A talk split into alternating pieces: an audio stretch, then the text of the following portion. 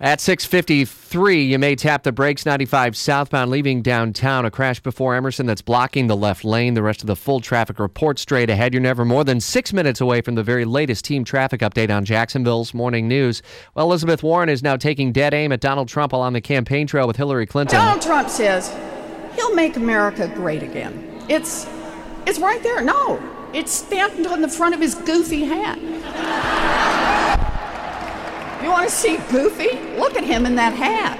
ABC's Brad Mielke on the campaign trail. I mean, if this is a sign of things to come, this thing is going to get really bitter in the coming weeks. Yeah, this seemed like sort of a the, the first look at what a Clinton Warren ticket might look like, with Warren serving as the attacker on on Donald Trump. And I think, regardless of whether she becomes that VP pick, that certainly has become her role to the Clinton campaign. And, and Donald Trump not shying away either. In an interview, he called Elizabeth Warren racist three times in two sentences. I, I mean, these are two people that are clearly kind of uh, I, I can't tell if they like going after each other, if they're genuinely rattled by each other. You know, Clinton said yesterday she likes Warren so much because because he she gets under his skin. I mean, that really seems to be the one way that you can kind of uh, you know start to to really uh, see Trump actually respond and maybe get a little undisciplined uh, in terms of a political candidate to, to a certain extent is when you get under his skin.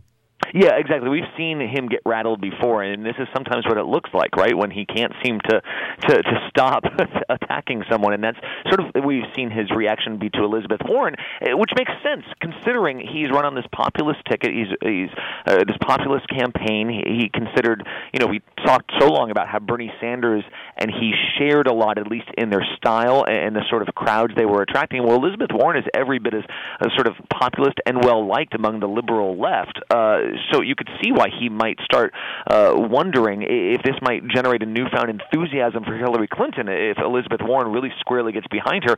And uh, you know, Elizabeth Warren did not sound like somebody who took a full year to decide whether to endorse Hillary right. Clinton yesterday. She sounded like she was on board. I'd imagine when Trump hits the campaign trail, he's probably going to talk more about Hillary Clinton emails. Even more have been released, including some she had deleted.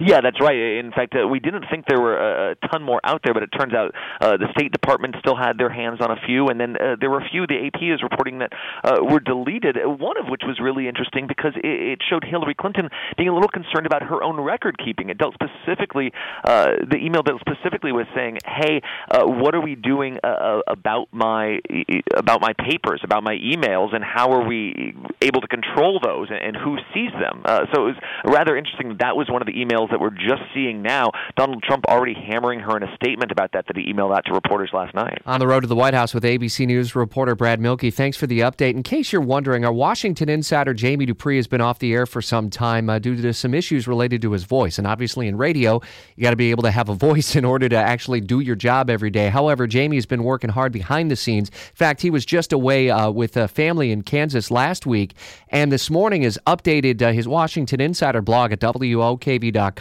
with some observations from his time in a very red state like Kansas and why Trump still faces some grumbling even there. It's worth a read at WOKV.com.